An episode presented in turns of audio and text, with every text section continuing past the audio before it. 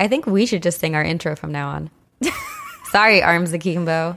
Yikes. We're Pretty sure we taking lose listeners at that point. Half the people are here only for that song. Yeah, they just play that on repeat. This is Two Girls, One Ghost. Two Girls, one ghost. And we are your ghostesses. That's Corinne. Hey. And I'm Sabrina, and we're on the same coast. We are, because New York owns you for one month. basically a full month. I just got here. I feel so luxurious. Staying in a hotel is really fun. I get to like watch TV when I go to bed and just like hang out Like all Sweet night. Life of Zack and Cody. It's a Sweet Life of Sabrina. It really does feel like that. I fell asleep watching Forensic Files, which is something we would never be able to do if I was at home with Nick because I don't think that's a great nighttime show for Oh. for us. And then and then I discovered For us or for him? I think for him. I was being nice. And I discovered this show called Very Scary People. It's on this network called HLN, which is a CNN. I had to look it up because I was like, I've never heard of HLN, but CNN owns it, I guess. And it's the show is so good. I watched one about Jim Jones, and then I watched another one about John Wayne Gacy, and then I fell asleep watching the Aileen Wuornos one, but it's so good and so detailed. It's like goes into it's an hour long episode and they go into every little detail about these people's lives and you they interview the people who were part of the investigations and then the trials Whoa. and some of like the family members victims. It's really good. There's a podcast, and I can't even remember the name of it. I'm going to look it up right now. I just started it, but it, it kind of, as you were talking, it reminded me of that because it's the whole podcast is about this like horrific, horrific murder that happened. So Jill texted me, my roommate Jill, and she said, Have you heard of the heads of Sierra Blanca? What? It's a podcast, and she goes, It may be the most fucked up podcast I've ever heard. It's about a serial killer, and I don't think I'm going to sleep. It posted a live stream. They include it in the podcast, and then she just like goes into all of the details. And I was like, What? How did I not hear of this? This can't, what? And so I Googled it, and not to spoil it for anyone, but it turns out that it's a scripted podcast. So it's, oh. a lot of creative writing and some amazing voice actors where it tricked Jill a little bit, but she was so happy Oh my to hear it didn't actually happen because she was like, I'm not gonna sleep. This is the scariest thing to happen. But um, I feel like it's a really good one. I just started listening to the first episode this or today, Mm-hmm. but I feel like anyone who liked the black tapes, this could be like a good murdery version, sort of, of the black I tapes. miss the black tapes. Okay. the black tapes were great. Wait, I'm gonna I download in it. That's it with great. them. I'll add that to my list of things to fall asleep to while I'm in New York. Oh, and for book club, Yes, what did you read? So I made my book club. We picked out a the I think it was the first book that the TGOG book club read. Broken The Girls? Broken Girls. Yes, it's so good. What'd you think? Oh well, no, we picked it out today, so Oh, I'll oh, report oh. back in four weeks. Gotcha. okay. I just was like, great. it's spooky season, so I get to pick because I'm the scariest person in this book club. That's how it always is for mine too. And I'm bummed I'm missing our Halloween book club because I'm here. But I've already been looking up, and because of all the research I was doing for the episode today, I found multiple haunted houses in New York that I definitely want to go to. Oh my god, hell yes! I need to find some good like. I really want to go to those corn mazes where they they run through Chase the you? corn directly at you, like you're t- trying to take the paths, but They're cutting through. They're cutting. I feel like those are my nightmares. Like I already dream that. I don't need to live it too. Oh my god, speaking of nightmares, What? so good and bad thing happened. Yesterday I went to Maggie Rogers. That was good. That was actually excellent. so good. She's so freaking amazing. It was so much fun. And you had good seats. oh no, we were almost in the very last row. I just was really good at being really still and zooming in Oh. and trying to hold my phone and track. Corinne, you're very impressive. It looked like I was way closer than I was, but I was like, I don't know, like the tenth row from the very last row. You could be a surgeon with those steady hands. Change your career. Surprisingly, I already had three drinks. So Oh my God, even more even impressive. impressive. Pat myself on the back here. but she was just so amazing, and she's she just like floats all over the stage, and you can tell that she's not even really thinking about what she looks like or what dance moves. She just does what she feels. And it's just so refreshing and energizing to see someone like that. That's amazing. So the whole time I was so into it. And then the nightmare that happened was I I don't think I'm normally an awkward person, but I was so awkward in this one moment because I saw three girls walk by me and like locked eyes with one of them and she looked almost identical to my cousin one of my cousin's friends mm-hmm. who I hung out with like twice. And so we both lock eyes and we're like, "Oh my god, hey!" Hug her. And then I'm like, "Oh my god." And then I turn to the other two girls to say and I start saying like, "Oh, I'm Lainey's cousin" because I thought it was my cousin's friend. and then I realize I went to high school with the other two girls. And then I turn back to the girl that I think is my cousin's friend. I go, "Oh my god. I went to high school with them. We went to high school together." And she goes, "Yes, we all did." And then she like reminded me of all their names and I was like, "I am such an idiot." Like Oh. I just I just went past it. I was just like, "Oh cool, like do you guys live in Boston?" But I was mortified after. I was like, Wait. oh my god, I'm so embarrassed." it seems like you covered well. I don't think so. It's fine. but I was also like, how funny that I thought it was someone else that I knew, but it still turned out to be someone that I that is knew. really funny. It'd probably be worse if I hugged a random stranger. I don't think any of those are bad. Okay. You're fine. I just I've had increasing amounts of shame recently. Shame is upon me. It's not. It's in your mind. I don't know. I think things are changing. Shame is coming. Shame shame is coming. I actually yesterday I had just gotten off the plane. I went into my hotel. I dropped my stuff off, and I was going to meet my sister for dinner. And I was walking on the street, and I ended up going to the wrong restaurant. So then I was turning around, and I went to the other, and, uh, like where I was going in the direction of the right one. And I walked past this girl, and I'm like, that looks so much like my cousin's cousin. And sure enough, she turned around a second later, goes Sabrina. And it was, it was her. And like, had I not gone to the wrong restaurant, had I not walked out the right time, I wouldn't have seen her. But it was just so random. And of the amount of people who live in New York City that I ran into her and like the first person I saw on the street, Destiny. it was funny. That's so wild. Small world. It's moments like that that make the world feel so small. Yeah, and she like lives in Germany right now, so she's like only here for a few weeks for a wedding. So the Holy chances of running into her were so slim. Yeah. So slim. And you don't even live in New York. I know. So You guys just both randomly were in New York on the same street, passing by each other in the same moment. destiny, Destiny. destiny. We have a Business. small ish podcast update, Yeah, a business update. A business update. I was trying to think of like a combo word for that, like a shipping, like business date, but that's not. No, it's just an update. We're just changing a little bit as we start breaking into our third year of doing things. So crazy. Ish. Yeah, I guess this is we're, we've moved into our third year. third calendar year, but not No, because we've we've already hit two years, so we're working right now. Is currently the third year of our podcast that we're working through. You're right.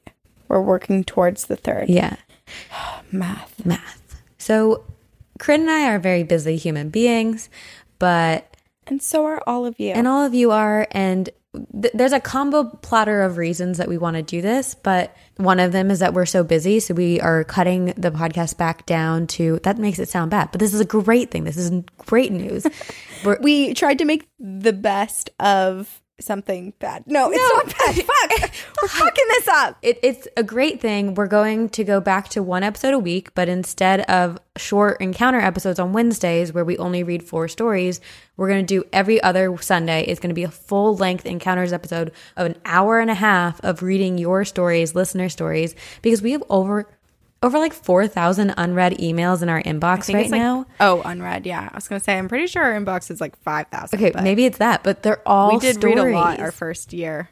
Yeah, there's so many ghost stories that you guys have been sending us and reading four a week just like hasn't been enough. So we're going to do No, it leaves us craving way more. yeah, so we're going to do one episode every other Sunday where it's a full encounters, an hour and a half of your stories, and then the other two Sundays of the month are going to be our regular like this episode where we do research, we pick a topic, etc. Yeah. So still pretty much the same stuff. It's just a little different in terms of Yeah. when you get the stuff and for how long you get this stuff. We're still us. We're still us, just two girls and one more time commitment.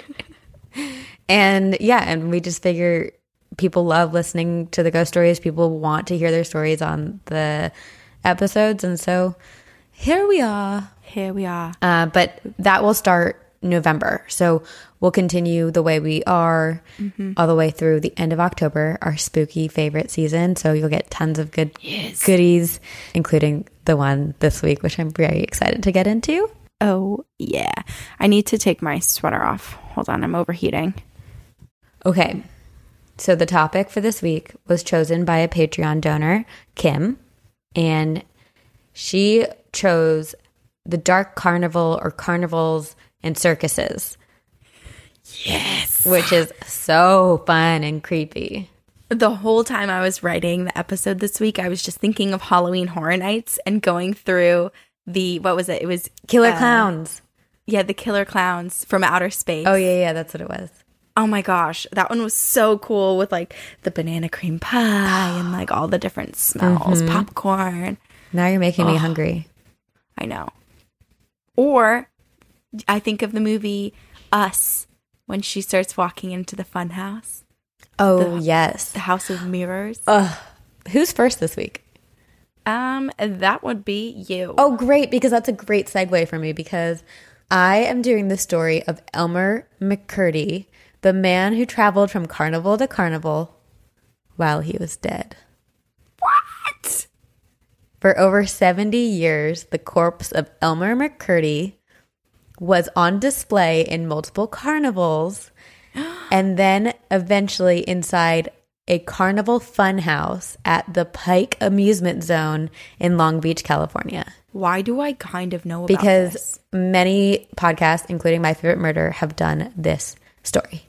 Okay. But I wanted to do it because it is so good and so, So fascinating. good. Oh my god. and so creepy and it just like blows my mind Uh, you'll well i'll tell you everything and then you'll know why it blows my mind because it's just like how does this happen but anyway for years there, like strange things would happen at these carnivals and strange things would happen at the pike amusement zone and no one understood why but perhaps it had to do with the dead man hanging inside as a prop so a little bit of That's so messed up. Like kids were probably bumping into that. they didn't know it was a real corpse either. It's crazy. It's so bonkers how this happens. And then the way that it, it was revealed that it was a real corpse is even more crazy and terrifying. Like if that happened to me, I'd probably commit myself to my bed for the rest oh, of my oh, life. Oh, I know exactly. Okay. Yeah, memories are flooding back. but for those who haven't listened to those other podcasts, let's give it a hear. And even if you have, it's October and we love hearing spooky things.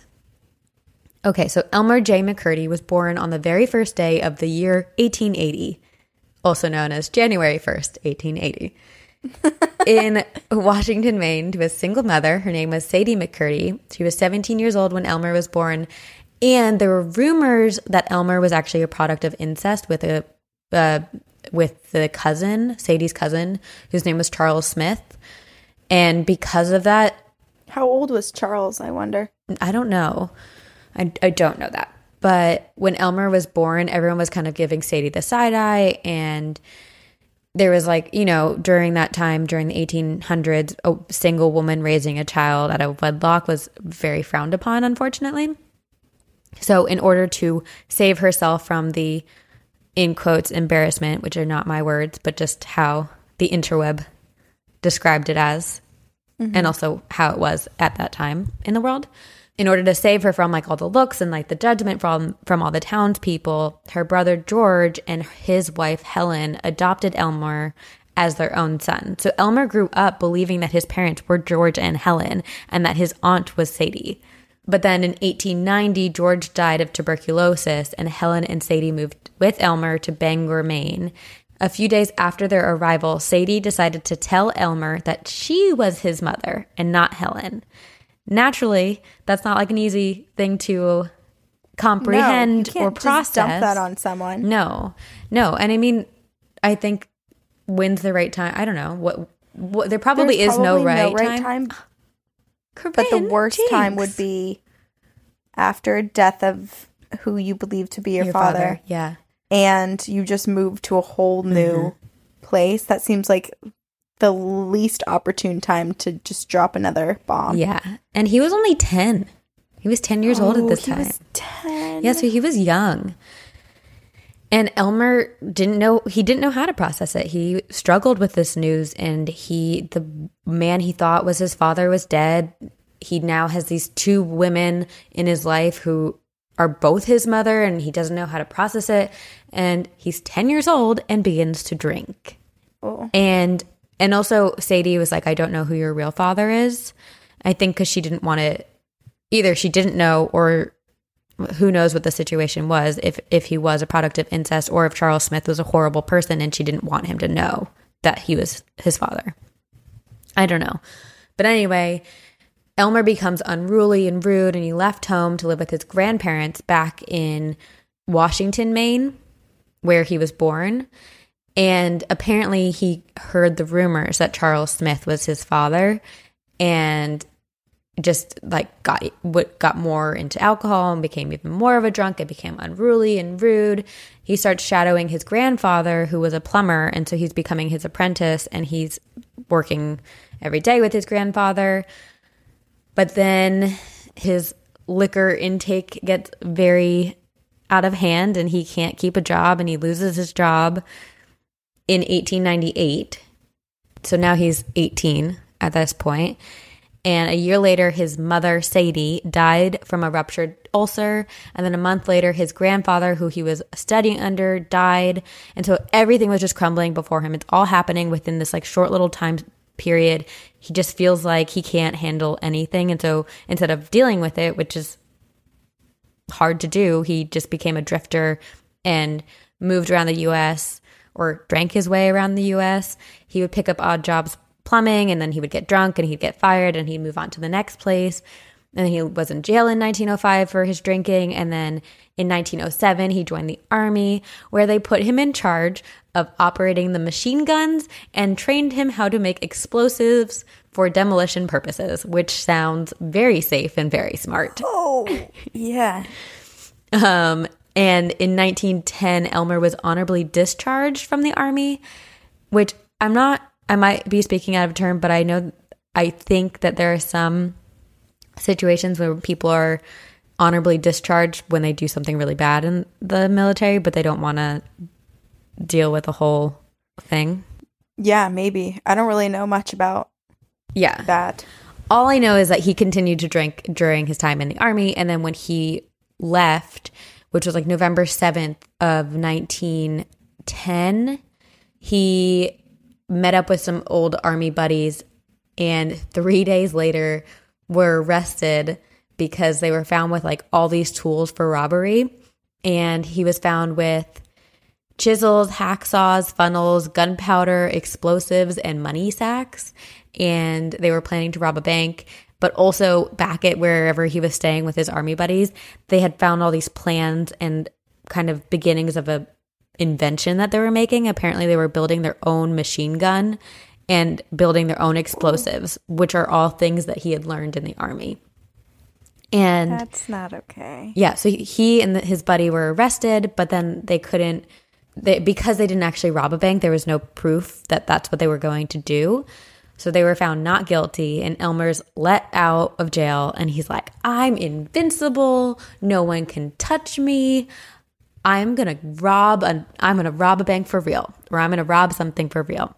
Just do a different, come up with a different plan, man. You know, it would uh seem like the right you know that seems like the logical thing to do but it probably isn't the easiest thing to do wait oh my gosh a few of my coworkers were just telling me that apparently robbing banks is really easy and it happens all Well, the yeah, time Yeah, the act of robbing a bank is easy, but you're not going to get away with it. no but people get away with it all the time apparently How? With all the cameras and they were doing research response? and apparently in Los Angeles or in California or something like that the the amount of robberies to how many people actually get caught. It's like the if you do it once, usually you can get away with it, but it's the second time or if you continue to do it and get greedy is when you get caught.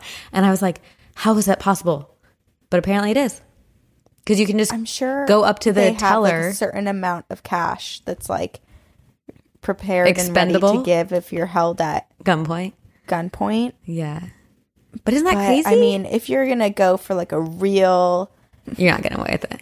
no, No. And Elmer is proof of that. And this is the 1900s, early 1900s, and he did not do so good.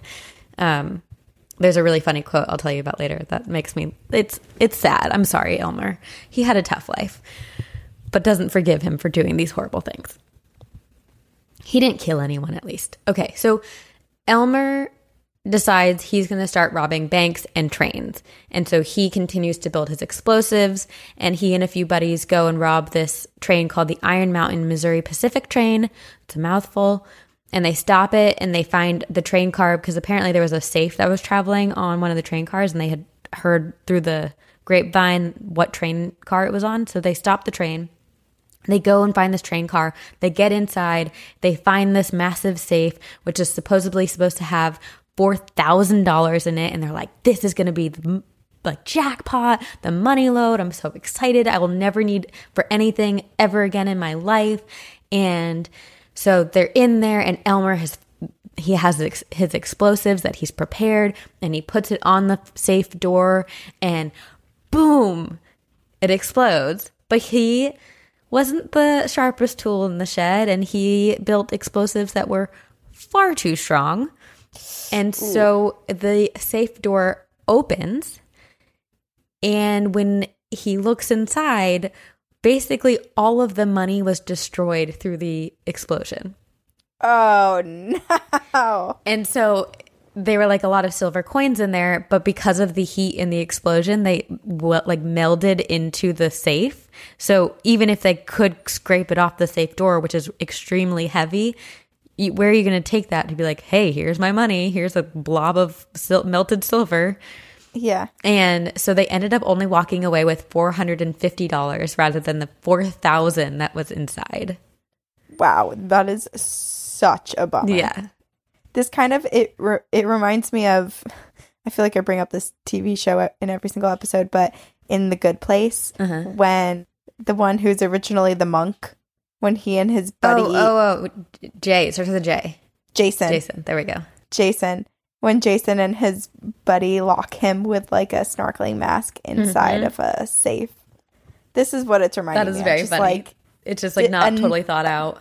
Not at all. Yeah. So he's like kind of bummed. He didn't. It didn't work out the way wa- he wanted it to. But it's okay. There are more trains. There's more money. There are more banks. We can still do this. So in September of 1911, he do, he's like, "All right, buddies, army buds, we're gonna do this again, and we're gonna rob Citizens Bank in Kansas."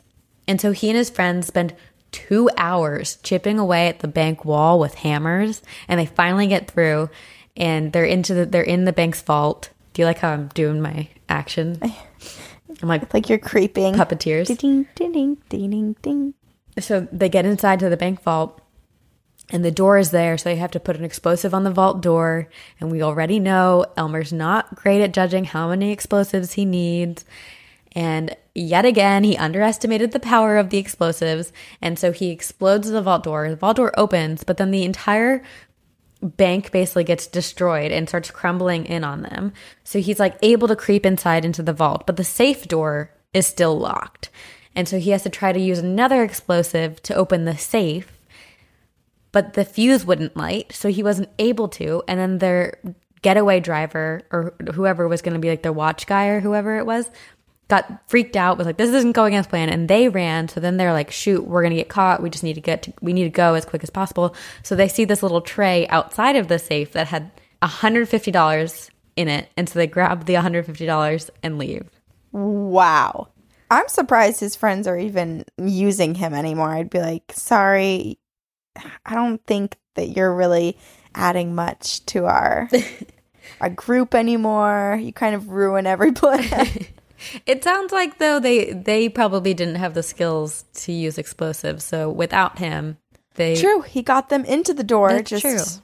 Maybe they, you know, they needed to pick up their they're slack. They they weren't doing third their part. time's the charm. Like first time was a wash, second time also pretty bad. But did did he get a chance to do a third one? There's a third one. So, so Elmer's like, okay, I'm not great at this, but instead of finding another more practical job, Elmer's like, okay, I'm gonna take some time. I'm gonna like shack up in this haystead at my friend's like barn, and I'm gonna drink. I'm gonna drink a lot and keep drinking, and then drink a little bit more, and then some more, and then maybe like I'll come up with a brilliant plan. Turns out a friend comes up to him. He didn't even have to find the plan because a friend found the plan for him. A friend comes up to him and goes, A Katy train has $400,000 cash on it, and it's going to be traveling through this area very soon. And it was apparently some like money that was going to be transferred for a royal transaction. I don't know all the specifics, but they're like, We know the train, we know where, it, where it's going to be, when it's coming. Elmer's like, oh yeah, his eyes are lighting up. There's like that drunken glaze where you like think everything's brilliant, and he's like, "We're doing it. That's so much money. I I believe third time's a charm. He's on the same page as you, Corinne. He's like, we got this. and so Elmer forgot to stop drinking before this intended attack, and He forgot to stop drinking. yeah, like, oop, it slipped my mind. Forgot to stop.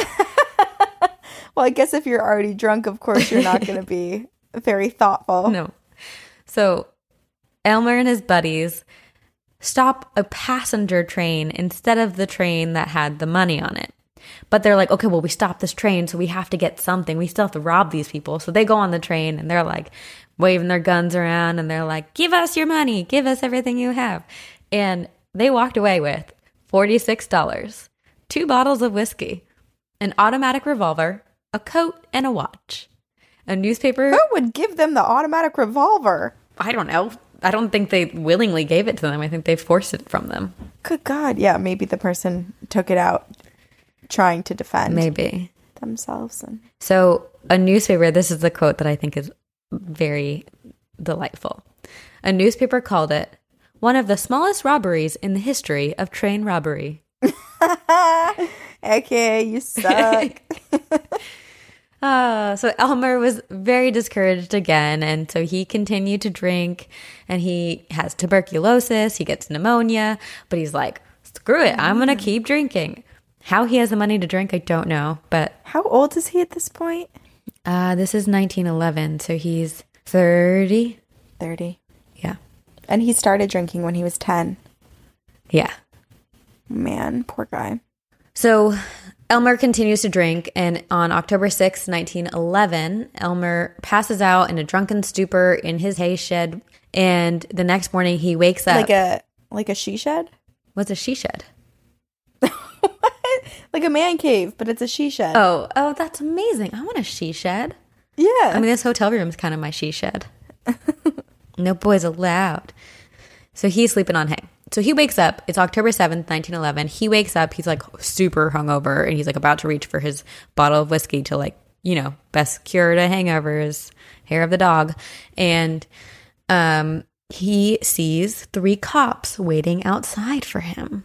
And apparently, overnight, a warrant was put out for his arrest of this passenger train robbery and like a, I think, a $4,000 reward, which is cruel because that's more money than he's ever even stolen. and he sees them and he grabs this automatic rifle that he stole on the train and just starts shooting at them. And so there are these three sheriffs outside and they duck behind anything they can. They like try to save their own lives. And he fired at them for an entire hour. What? How did he have that much ammo? What kind of bag does this man carry where he has backup explosives and an hour's worth of ammo? But this was where he was sleeping. This is like where he was staying. Oh, okay. Yeah, you're right. I'm just picturing him like at least doing a little bit of movement and I feel like you're know. you're picturing him like the Mary Poppins bag. yes. No, no, he's in his own home. So he's like in this like but he's he's kind of at an advantage, right? Cuz he has the security of this building and they're out in the open. So he's firing at them. Apparently it lasts for a full hour and the cops are firing back when they can and eventually the shooting just stops. And so they creep into the haystack and there they find Elmer dead, one gunshot wound to his chest. And they don't know which of the three men killed him because they were all shooting back. But you know how death usually implies the end of someone's story. This is not the case with Elmer because his journey was kind of only just beginning.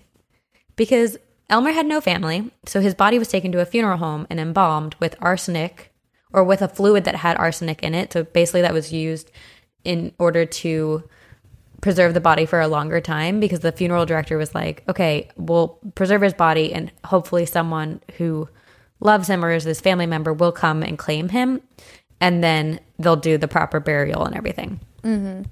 But no one was coming for him, and eventually some old friend came to claim Elmer's body.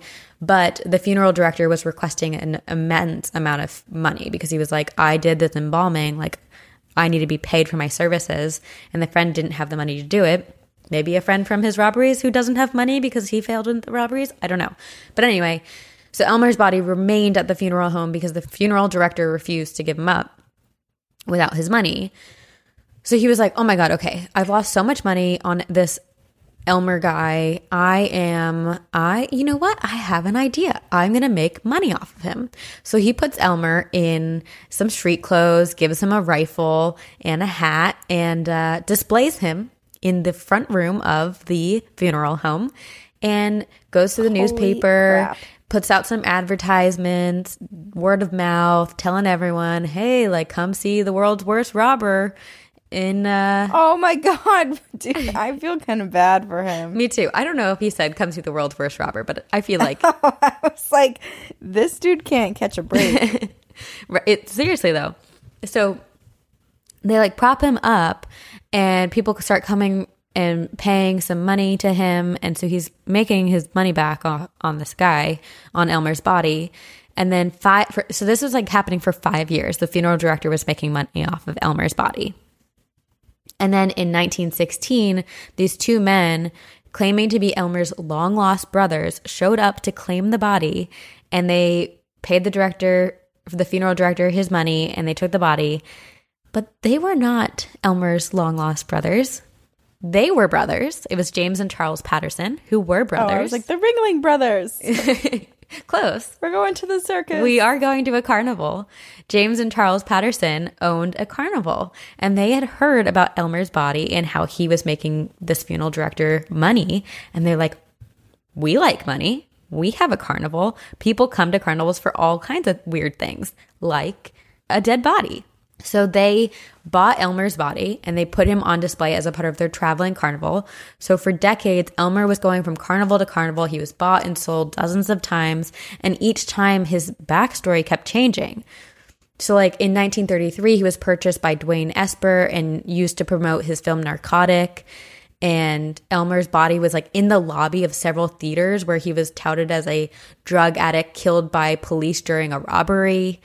And he was like in the theaters when people were going to see his movie. And then in 1949, Elmer made his way to Los Angeles, where he was placed in storage until 1964. And then he was lent out to a filmmaker, David F. Friedman, who gave Elmer his first screen credit in the 1967 film She Freak, where She Shed was tokened. and Elmer was then sold with a few wax figurines to the Hollywood Wax Museum, which is when people failed to recognize that Elmer was a real human corpse and he was mistaken for a wax figurine.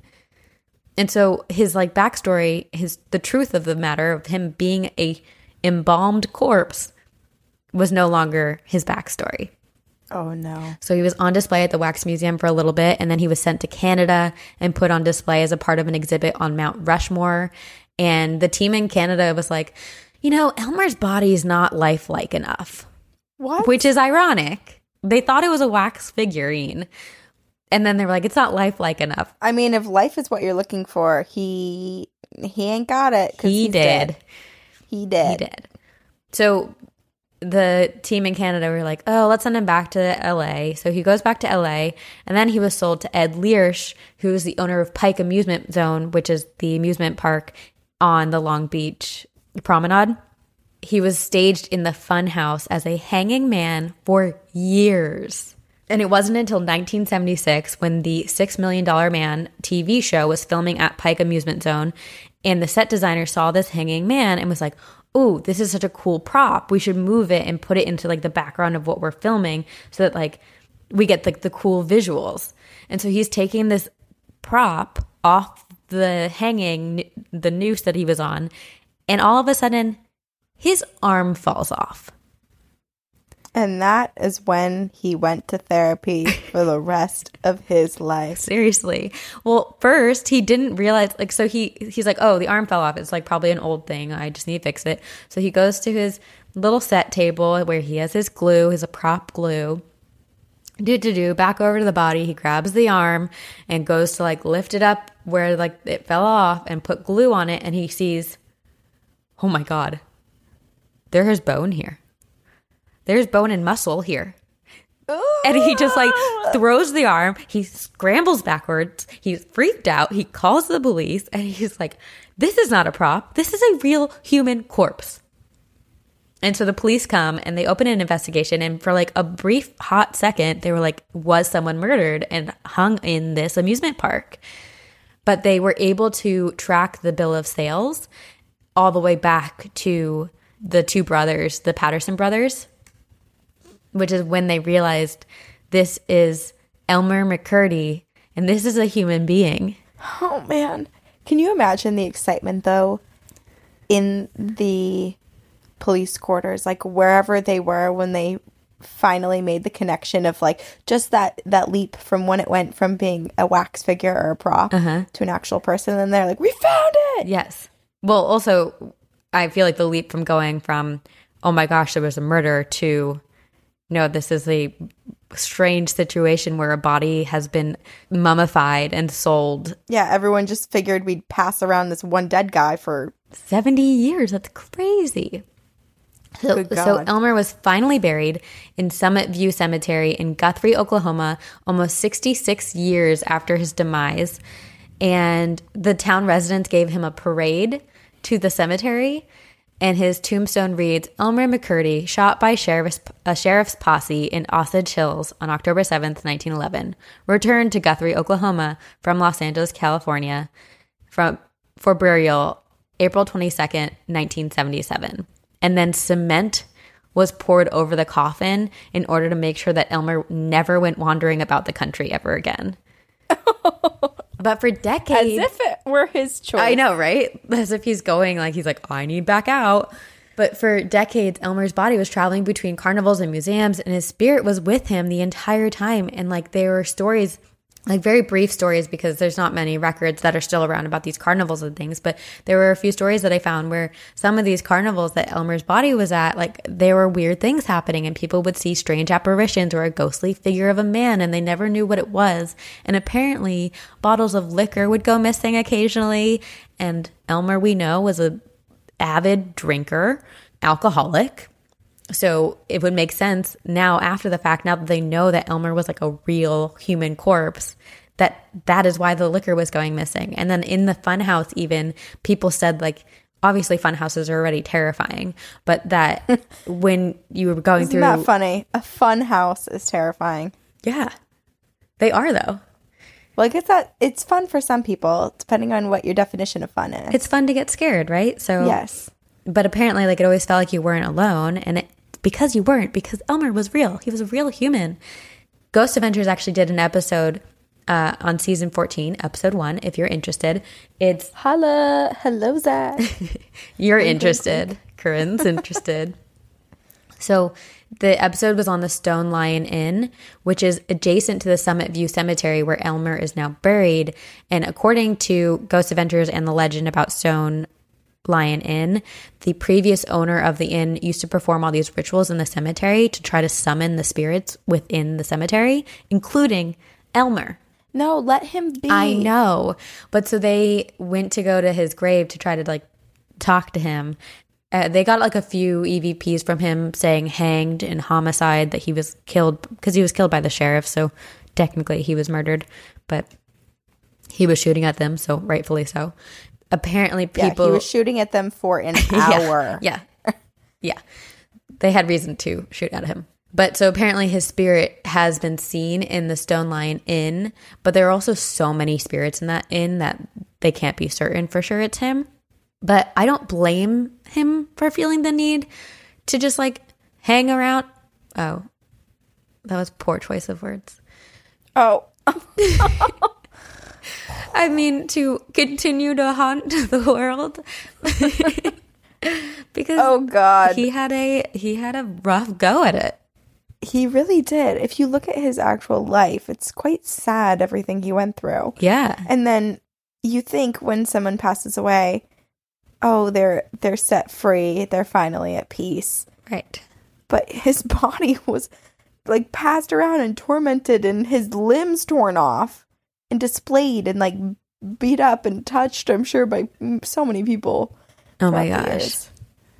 Can you imagine though the horror finding out that something in your fun house or like your carnival or even if you were a previous owner who had thought you had like a wax figure or prop mm-hmm. Finding out that it was a real human corpse and thinking back to all the times that maybe you just threw it over your shoulder or carried it or like Held its hand because you were lonely. oh man maybe give it a little kiss right on the cheek and say i love you you're such a good prop You're not lifelike enough, but I still love you. but I still love you. You're doing great at being a wax figure. So wild. And also, if you look at pictures of it, it is really unsettling and creepy. It just amazes me that people weren't able to make the distinction between a wax figurine, which look super like shiny and waxy, and a mummifying, decaying corpse. I know. I need to look up pictures. What is his name? Elmer. Elmer McCurdy. did you did you already do this? Oh, I did this. Oh wow. Well, it's hard because the photos are like low resolution. They're old. The photo the photos are old. So I can kind of see But like even in these pictures, you can tell there is a, especially w- when he was found in the fun house, you can see the ribs. yeah. Yeah, you can the insides are it's clear what's inside. Yeah, Oh my god. Oh, this is so sad. it's just unsettling. Yeah, It's very unsettling. I mean, if that was done to my body, granted, I'm not gonna end my life. I'm not gonna die that way, or I'm not gonna be doing things like that in my life. But just like uh, imagine, I mean, I, we've talked about this before. Like even the Paris catacombs, or just places where they use skeletons, and like this is why the movie The Poltergeist was so haunted, is because it was cheaper to use real human skeletons than it was to use fake ones. Yeah. and like that belonged to a human being to a person who had a spirit and a soul. And to just be like oh i lived this this specific life and it's come to an end. And yet you're going to utilize my innards and my body for your own personal gain without my permission? Right. I know because there there are so many communities or well, I don't know if there are so many, but there are communities that will keep their deceased loved ones in mummified states and like dress them up and put them on display to celebrate their lives during certain times.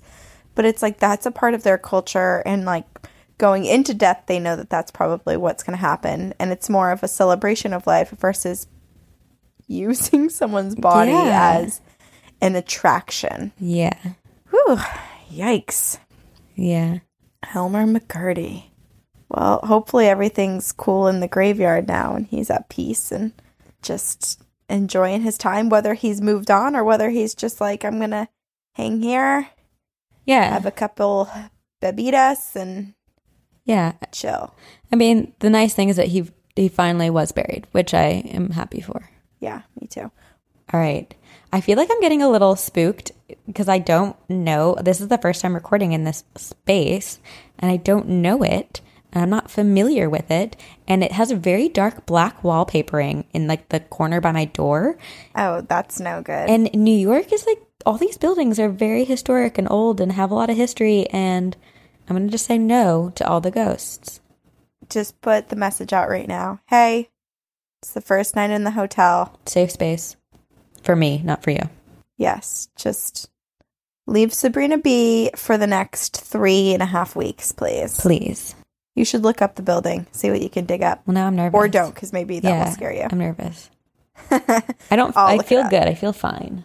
All right. Well, hopefully you'll still feel fine after this story. Oh gosh. Though I think it's a little bit creepy. What is it? Well, so I know the topic is like dark circuses and carnivals and stuff like that, but surprisingly, it was actually kind of hard to find haunted circuses out there. And maybe you found the same thing. So either mm-hmm.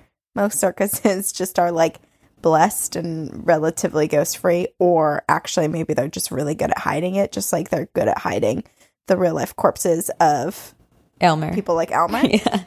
but I decided to start looking at just a something that comes from the carnival, something that you think of maybe when you think of circuses and carnivals, something that over the past few decades has transitioned from fun, family friendly time to a bone chilling nightmare. Oh my god. We are talking clowns. Clowns. This is Clowns. great. This is a great follow up because I just watched Very Scary People on John Wayne Gacy. I okay, and I'm it was okay. We'll get there. Okay, you're. I'm having a clown filled day. It's such a clown filled day, and I just finished the I think it was like season seven or season eight of American Horror Story, and clowns are a big part of that season I need to watch. because one of the characters has a huge clown phobia. Oh. So I'm not focusing on actual clowns, but rather I'm focusing on artifacts that include clowns. So like little trinkets that are like shaped like clowns or or whatnot. Hmm. Um, so it's just going to be a compilation of haunted clown artifacts. Starting with one very special artifact, a painting referred to as Smiley the Clown. And this painting seems pretty unassuming. It depicts what appears to be a friendly clown. He's wearing yellow. He's like a, well, yellow shirt and a yellow hat. And the painting is actually not a painting because it's stitched from yarn. So I don't know. you call that. Interesting. Oh, it's like a it needlepoint? Cross stitch? cross stitch. My grandma used to make these. I don't know. Jill always corrects me on this because she's a cross stitcher. So I think it's a needlepoint. I think Smiley the Clown is a needlepoint. It's a needlepoint. Anyway, Okay. not much is known about this. I'm going to keep calling it a painting. Okay. It's believed that the painting was purchased at a Florida thrift store by some students who were attending Miami University. And these students hung the painting in their apartment, probably thinking, like, this is hysterical, like, we're so cool. But not long after adding it to their wall as this funny piece of art, the students realized that this painting was much more than just a goofy clown. They oh, soon began having awful nightmares and they all began to experience sleep paralysis. And each one of them, while frozen in the paralysis, they all saw this humanoid figure with dog like eyes slowly creeping towards them. And none of the students had yet shared their experiences with one another, so they they hadn't yet made the connection to the painting. They all just thought like how weird I'm having these awful nightmares and I keep having like the worst Ugh. sleep paralysis with this like creepy creature in the corner, Terrifying. right? And then as the nights continued, night after night, the sleep paralysis worsened and the figure crept closer and closer to them. And eventually the figure got up to their bed and climbed into bed with them. Oh, no. and the sleep paralysis persisted. So they laid there, stalked, tormented, and frozen with fear, with a figure lying next to them in bed. in bed. It was laying in bed with them. Yes. And it had only been three weeks since they'd introduced this clown painting into their apartment. And so then once the figure was like in bed with them, they all started to sort of like mention things to each other and share with one another what had been happening to them individually and realized that they actually had this collective experience where they were all experiencing the same thing and being tormented by the same figure I hate it. and that's when they realized, okay, well, what changed three weeks ago when all this started happening? Oh, we went to the thrift store and we brought back this freaking clown painting. So then the students sent it anonymously to Greg and Dana, who I've mentioned plenty of times. They're the couple who own the Traveling Museum of the Paranormal and Occult. Yes. And now the painting resides among other haunted artifacts in their home, like the Crone of Catskills or the Dark Mirror.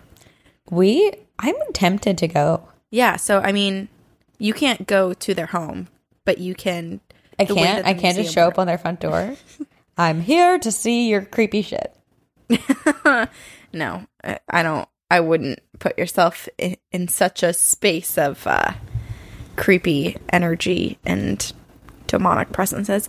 But they do travel around and go to like different conferences and have different events. And like, I'm pretty sure they were. I swear, like last year or something, they were at the Lizzie Borden house and, or like there was some di- hosted dinner night where they had a doll with them or something. That's really cool. And I was really tempted to go, but Oh, maybe they. Oh, remember we were talking about. I think when I talked about Annabelle, they were hosting an event, they must. or have maybe been, I, yeah. that was something. I don't. know. that was the John, um, Ed and Lorraine Warren thing. Never mind. it all it's just all but yeah but there are events Yeah. that people can attend where they bring I- think probably a few artifacts at a time or maybe it's just one like they had a whole event for the dark mirror the scrying mirror Mhm. but another haunted clown artifact that is also now in greg and dana's possession is the cracking man the cracking man is a clown doll Mm. yes a clown doll I A don't doll want that. like a clown No, thank you. Already terrifying.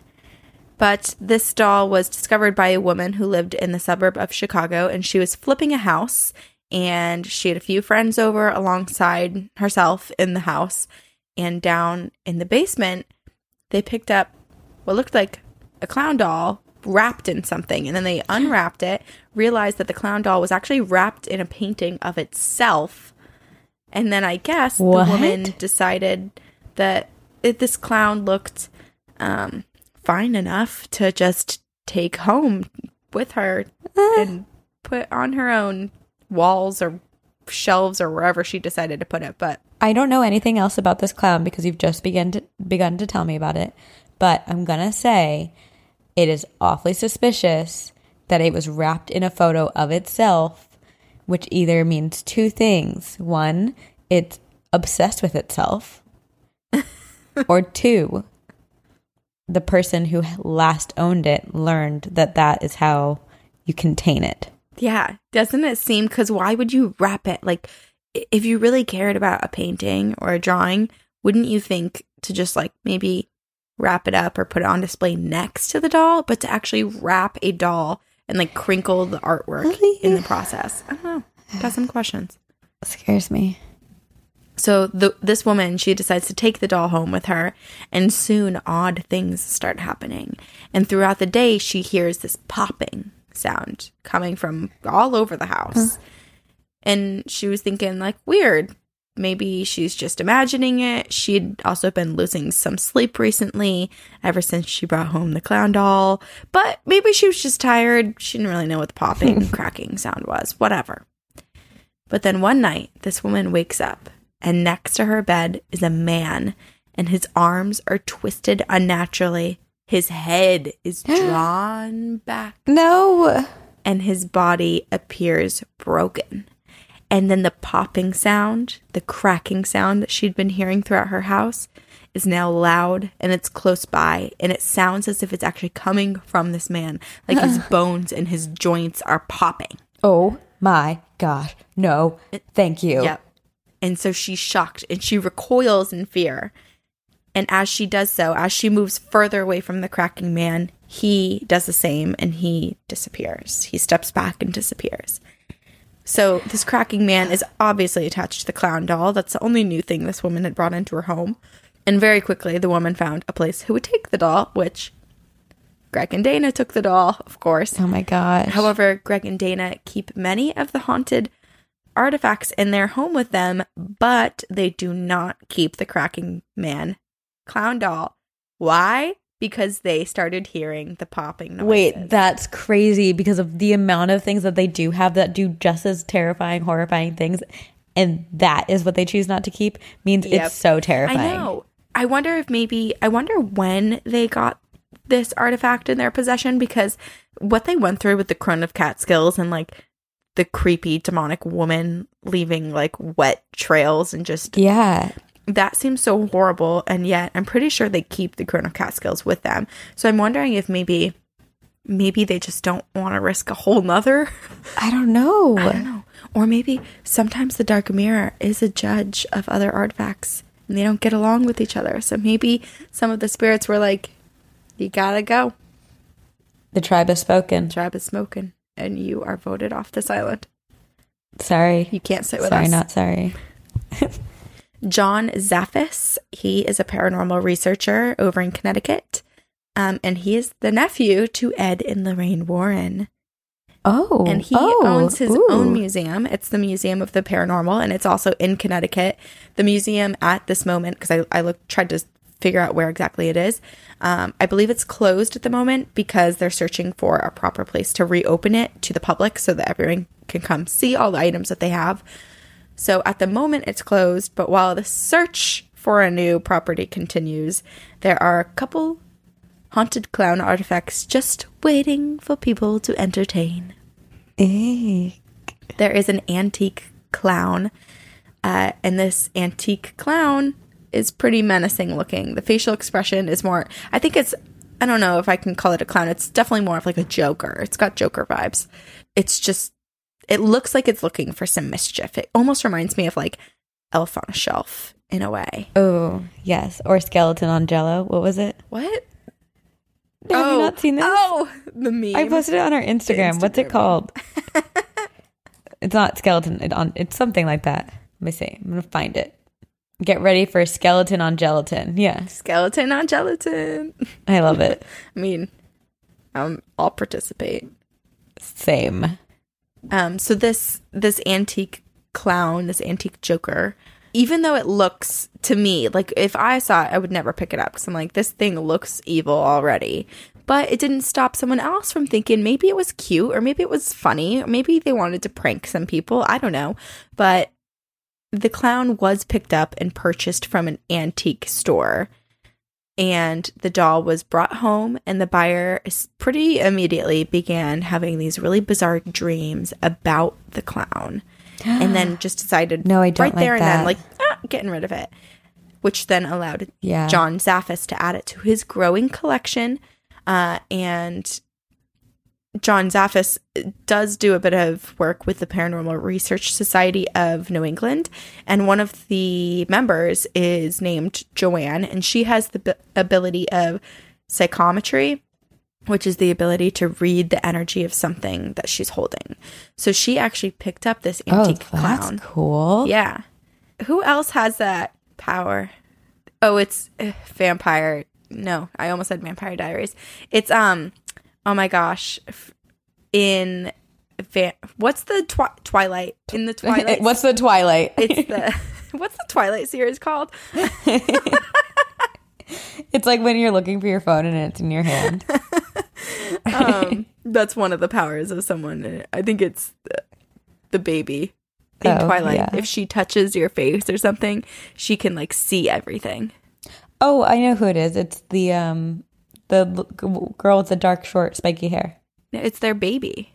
You know what? Okay. Probably a bunch of people in the movie have this power. Yeah. Let's not argue about Twilight. If this is an argument, I feel like we're gonna be friends forever. uh, okay, anyway, so she picks up this artifact. She picks up this clown and she drops it back down very quickly, like within seconds. And she says the feeling is way too intense and everything just felt extremely unsettling. She couldn't No. quite pin what it was though. But this clown isn't alone in its home in the Museum of the Paranormal in Connecticut. It also has another clown friend, a sad clown. oh, The Sad Clown is a painting, and it was purchased at an estate sale. what's up with all these clown paintings? I don't know, but not to bring up the good place again, but that was Oh yeah, her her living room was just Yeah. clown paintings. Do you think there's a good market for clown paintings? Because I'm pretty sure I could paint a clown pretty well. John Wayne Gacy thought the same thing about himself. Okay. Oh, John And he- Wayne Gacy. He did Terrifying. sell them for quite a bit of money. Okay, anyway, but uh, the sad clown was purchased at an, an estate sale by this woman who brought it home thinking it'd be a great addition to her living room. Who doesn't want to look at a sad clown?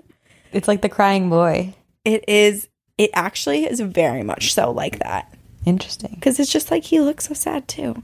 But the family immediately took a dislike to this clown painting and mm-hmm. said that the eyes of the clown would follow them as they moved throughout the room. And then not only that, but the painting would also fall off of the wall with no reasonable explanation. And none of the other photographs or paintings, artwork fell down. Only the clown would fall. And after a while, the family got fed up and they got rid of the painting, which is why it's now at that museum. But there's one painting, one clown artifact that stands above all else. And this Oh, is no. the painting of Pogo the Clown. yes, Pogo the Clown, Oh no. aka John Wayne Gacy's alter ego. Oh, It's a photo, just a picture. It's a it's a painting. So Why? Why Well, did I'll someone paint I'll get that? Okay. Okay. So in the 1970s, for anyone that does not know who John Wayne Gacy is, I'll give a very, very brief overview of this man and the horrendous murders he did. But in 1970, John Wayne Gacy went from being known as a husband, a restaurant manager, and an upstanding citizen in the community to mm-hmm. literally every single person's worst nightmare. His alter ego was Pogo the Clown, sometimes also went by the name as Patches the Clown, which was probably the only nice part of him ever because Gacy would dress up as Pogo the Clown and he'd go to different events in the community to help And raise money for too. local charities. Yes, he'd go and visit children at the hospitals to cheer them up. Totally not bad, right? Well, Wrong. as we all know now, while Pogo the Clown and John Wayne Gacy were doing their thing, being cheery in the community, John Wayne Gacy was also murdering young men, many of them like teens, and he would sexually assault them, he would torture them, and often murder them by strangulation or asphyxiation. Most of his victims were buried underneath his home, beneath the floorboards, and there are like maps out there that you can see, like drawings of exactly where the bodies were. I, um, I underneath was just watching this and it's because I had never seen the like photos of them unearthing the bodies. He ran out of space under his deck. He did. So yeah. So, s it, his That's how horrible it is. it's there were 33 men that he was sentenced for. So I mean, Yeah. the deaths could be higher, but I believe Right. it was 33 in total. Um, but yeah, he ran out of space and he started burying them in his backyard. And then the final few murders that he committed, he dumped his victims' bodies in the nearby river. Yeah. So Oh. awful. And he was sentenced to death. And they But- let him write a book. they let him do a lot of shady things. He basically was an entrepreneur in jail. While in jail, yeah. So he had, although he was on death row, he had 14 years to live before he would be executed. So he spent his time doing things like you said, writing a book, but also he spent a lot of time oil painting. I didn't know this part. doing some good old paintings. Yeah, there's some like there's a, a bit of controversy over some of his paintings because I believe it's thought that he kind of like ran a shop, like ran a painting business, and had some other people paint things for him and just like sign his name and like would slip them a profit, mm. a little piece of the pie. I don't know, but anyway, John Wayne Gacy he became a painter in in jail and he painted a lot of things he often painted things that seemed more dark and murderous but many paintings were portraits of himself dressed as his alter ego pogo the clown I'm looking them up now. Mm. no. he wasn't a great artist No, but I feel like this is what I could do. right but it just makes it almost creepier that they're not well done Yeah, that's true. if that makes sense They are unsettling. Yeah, and many people were also quite upset that someone as evil as John Wayne Gacy could profit from his paintings while awaiting the death penalty. So there was a whole lot of drama over that. And then also in 1994, which was the year of his execution, there were 300 people, including some of the victims' family members, who traveled to Illinois to watch 25 of his paintings burn. But there were still many more paintings that remained, still paintings out there in the world today. Oh my gosh, that's crazy. Seven years after John Wayne Gacy was executed in 2001, a man named Nikki Stone purchased one of Gacy's paintings. And this was an oil painting on canvas of Pogo the Clown. And the painting had already been passed around a bit, had quite a few owners in the short amount of time that it had existed. But this painting is very special because it's believed to have absorbed the murderous instinct of No. John Wayne Gacy. No, thank you. Yes. I picture it kind of here's a little Harry Potter for you, Sabrina. I think it's more of like a horcrux, like it's a part of him. Right, which It's a piece of but that's Wayne not Gacy. good. No, it's not. And the death toll rises because this painting exists. Fun So- side note, I'm going to see Cursed Child on Broadway next weekend, or actually the day before this comes out. So I'll be talking about it a lot Okay. next week. Shortly after Nikki Stone purchased the Pogo the Clown painting in 2001, tragedies started to No. come a knocking at the door. So the first tragedy for or that Nikki experienced was the death of his sweet, sweet pupper. No, not the pup. Not the pup. And then it was just or it was just so sudden and unexpected. And so it left him very shocked and in mourning. And then next, his mother was diagnosed with cancer. And so, quickly realizing that the painting may have brought him some bad luck, Stone asked a friend to store the painting for him because he just needed it out of his house and out of his sight. And he just, just in case that was what was bringing the bad luck and the bad omen, he just wanted wanted to get rid of it. So the friend agreed Yeah. and put it in his own home. But shortly after, the friend's neighbor got into an awful, awful car accident and passed away. and the friend had been really close to his neighbor and was upset and was like, This is the fault of the painting. Like, I said I'd take the painting for you, but now look at what's happening. Like, death is following me now. And so then together they find another friend to take over the painting. And this other friend began to feel so extremely haunted by the painting. Oh, I felt don't like like he was being watched and taunted by Pogo the Clown. And he ended up falling into a depression. He began having suicidal thoughts and he attempted suicide at one point, which was like the breaking point for the group of friends. And they were like, this is enough. Everyone who sees the painting gets like an icy chill in their veins. Bad luck is following everybody. Like, we just, we've got to go. And actually, fun fact at one point, the painting was with one of Stone's friends in Cambridge, Massachusetts, Oh, which is right here. wow. So it was close by, but they were like, it's time to let go of Pogo the Clown. And so this painting, this extremely dangerous painting, was to be sold. And that's what they did. And seemingly, the death and danger that once followed them vanished. So they believe that it definitely was attributed to the painting. And maybe that's why the painting had been passed around so many times prior to them buying it or Stone buying it. Wow. Another owner, a well known owner of the Pogo the Clown painting, was Johnny Depp. Johnny Depp actually What? owned this painting at one No. point, but the painting made him feel so repulsed that he actually developed a fear of clowns. He couldn't bear to look at the painting. And so Johnny Depp, too, sold the Pogo the Clown painting. And so now we wait to hear what tragedies unfold on the newest owners of the painting Wait, and all of us hoping and praying. didn't Johnny Depp go broke? Huh? Didn't Johnny Depp have like a ton of financial issues? Was it while he had the painting? Oh my god, maybe. Or maybe he's just a wealthy person who doesn't know how to handle his money. Either way. Yeah, maybe he's got a whole lot of issues that he needs to deal And that's also. probably why he bought the painting in the first place because Yeah. But I'm just I don't know where the painting is now. I couldn't find out where it is or who the owner is. Um, but I'm just like praying that it all ends.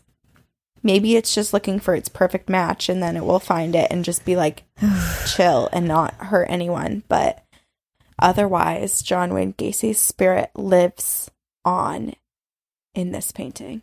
I feel like um, I'm blanking on their names. That couple with the traveling museum. Dana should- and Greg, Yeah, they Newkirk. should. They should get it. They should take it.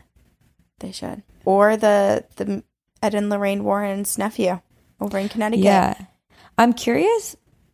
Now that John Wayne Gacy's dead, how does like is there someone in his family who's making the money off of his paintings, and how much does this painting go for?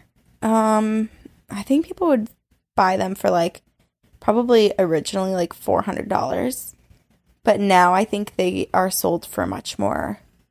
Like I think Yeah. st- I might be making this up, but I feel like I remember that Nikki Stone bought the painting for like three thousand dollars, maybe, Oh my gosh! which is a lot for like someone who has absolutely almost zero experience in art Right. taking some oil to a canvas in jail and painting whatever comes to mind. I mean, it's crazy because I feel like, unfortunately, he, it probably is worth more because it's a serial killer who painted it, which is why it's an issue in the first place. Oh, absolutely. And that's why it was so upsetting to so many people in the community and like a huge a lot of the families of the victims felt like it was a big like F you. Jeez. Yeah. Well, I don't blame them. right? Yeah. Oh my god, clown stuff is scary. Clowns are scary. That's why we have the movie It. That's why I know. I never they're all had. over the place. I never had a fear of clowns until this episode. I feel like now if I see a clown, I'm. I've always had a, a resistance to accepting a clown into my life. but now, have I, you been propositioned by uh I I don't know what I meant by that. I feel like I don't know, like when you're at like haunted places, I was never like, oh, I should be scared of you.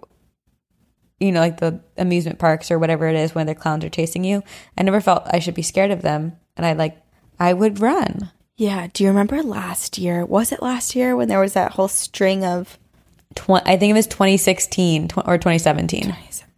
like guys like don't do that like it's fu- it's messed up Yeah. and it's also i always think it's like it's dangerous too for anyone who just is trying to play a prank because you have no idea who you're encountering and who you're going to play the prank on like Right. what if someone feels extremely threatened and extremely triggered by you coming out of the woods at a children's park at night in a clown costume and they take matters normal. into their own hands Yeah, that I would feel very threatened by that. If anyone, if anyone were to come, I don't. First of all, in this situation, I don't know why I'm at a child's park late at night. But if I were, and anyone came walking out of the woods, like even in plain clothes, I would freak out. And then to add along, add upon that layer of them dressed as a clown, I would freak out.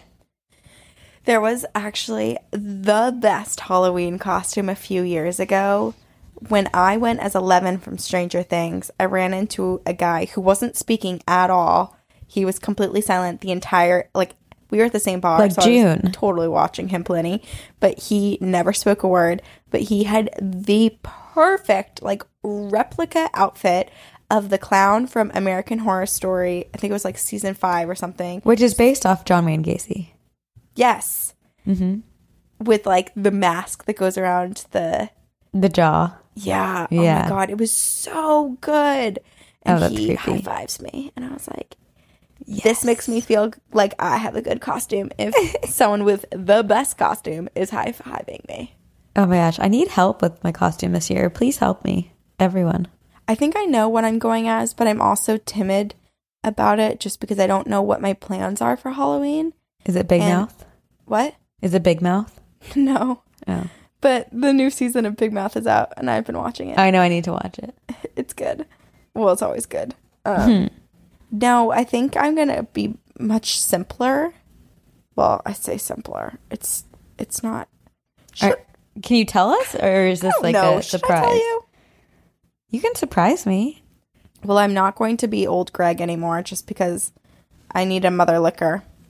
Um, So until I have a mother liquor to complete my outfit, I could be a I'll- mother liquor if we spend it together. If we spend it together, one hundred percent. But I need I need to know soon because I gotta get crafting. I know. I know. Um, but I think okay, I'll just say it. I think even though ah, I'm so torn because I You don't like need it. to. What? You don't need to tell us. Okay. I won't, but I'll just say it's a lot. It's kind of like funny, but also spooky. And there's obviously a wig and there's some long sleeves and I some face paint. And I feel like it could be, it could be just like really, I I could really be overheating depending on where I go. I yeah. I mean, I I wish I could help you, but I don't know what it is. So I we can talk. I I don't know. I want to know. I just love, I just love exposing it on Halloween. Okay, fine. Expose yourself to me on Halloween. well, we'll get ready. I'm gonna FaceTime you. Oh, oh my gosh. Well, I need help, so everyone else help me. Okay, so to go along with your story of horrifying clowns and to add to my newfound fear of clowns, mm-hmm. I have a listener story from Amalthea that's called Chased by a Clown. For the record, I've been terrified of clowns since I saw them at the circus. Their smiles are creepy, and you never really know who is behind all of that paint. So true. I was about 15 years old when my mom and I moved into the three bedroom, side by side apartment in Rochester, New York. I wasn't necessarily happy about the move, and the apartment seemed dark right off the bat. For the record, I've always been sensitive to the paranormal, and I had what I've now realized was a ghost child as a friend growing up. But I digress. Shortly after moving into the apartment, I became extremely depressed. My mom was rarely home because of work, so it was usually just me and the dog at the apartment. Of all the places in the apartment, the darkness seemed to radiate from the basement. Go figure. And that's where the laundry was, even more perfect. There was a back room in the basement, and the light didn't reach there, and it was bathed in darkness. I would always bring the dog down with me to do laundry, but he would always leave immediately. One day, I was down in the basement, and I begrudgingly was doing laundry after telling my mom I really didn't want to go into the basement because I was afraid. And she told me I was too old to be afraid of the basement and that we needed clean clothes. So I went. And I was loading the whites into the washer when the single bulb lamp we had in the basement to light the area flickered. I looked up, reasonably startled given my location, and I looked to the back room. My heart almost jumped out of my throat, and I thought I was going to faint, but I had to move because there was a clown in the doorway. Oh, I took off, running up the stairs, and it chased me as far as the steps into the kitchen. I kept running up to my room, and every day after that, I would hear footsteps on the basement stairs. One day, I ended up having to come in through the side door, which led directly to the basement stairs. And as I came into the door and went to close it, I was physically pushed by something unseen down the basement stairs, and I landed on my back. I got up immediately and ran to my room where I stayed until my mom came home. I never told her a thing. We ended up moving a few months later, but it doesn't matter. I've been followed by a dark entity ever since. I'm almost 26 now, so I guess it's here to stay. I only occasionally wake up with bruises. Oh, no, that's not okay. no. And my depression and anxiety meds help a lot. Thanks for reading my story. I love you guys. Amalthea. Holy moly. That Getting chased Horrifying. up the stairs and then taunted. Like, it sounds like she's just getting taunted because she'll hear the steps, yeah. hear the footsteps on the stairs every once in a while. Like, reminded, like, hey, you're not ever, you didn't escape me just because you. well, it pushed her down the stairs. That's true. terrifying. And then it followed her to a completely new place. I just, okay, well, when I first heard that, I was like, oh, is this a terrifying, creepy clown person hiding in their basement? It's a real human who just started chasing her, or is it a spirit? But clearly now, uh, now we know it's a spirit if it followed her. It makes me wonder if this is some sort of demonic entity that feeds off of someone's worst fear, and maybe clowns were one of her ultimate worst fears, and it somehow knew that. Well, she said that she's always been afraid of them. So maybe. Oh, Amalthea, we need to find a way to help you. Let's discuss. If anyone out there knows how to get rid of a creepy clown ghost, let's help Amalthea. Everyone come together. We are fighting ghost clowns now. That's our Two girls, our ghost. new motto. We fight two ghost girls, clowns. no ghost clown. oh, I love that. That's wonderful. Regular clowns, love them. Ghost clowns, no thank you. Get out. Get out. Okay. I have a listener story. It is from Elle. Hi, Corinne and Sabrina. I adore you both. My favorite parts are when you scare each other. It makes me giggle so hard and it reminds me of my own friends. So My good buddy Claire turned me onto your podcast. So if you do read this, you're welcome, Claire. They said your name. oh, friendship. Anyway, I just listened to your train story. I listen to your podcast every night before bed, and you mentioned a clown episode. Well, I sure do have a spooky story for you. It's my brother's story, honestly. I really, really love clowns and have never had a scary incident with them. Things no one ever says. So, my grandma on my dad's side was always obsessed with clowns. She'd have a little clown and a jester porcelain doll, you know, those gaudy ones, like the small yet knowing clown, all around her house. Oh. And when I was about five, she moved in with us. And my brother, who is four years older, always hated her clowns. But his real phobia had yet to begin. Okay, someone insert a spooky laugh.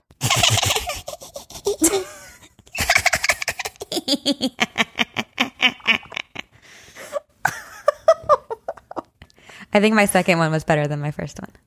I liked it all together, just as a sequence. Um, what if I laughed like that normally?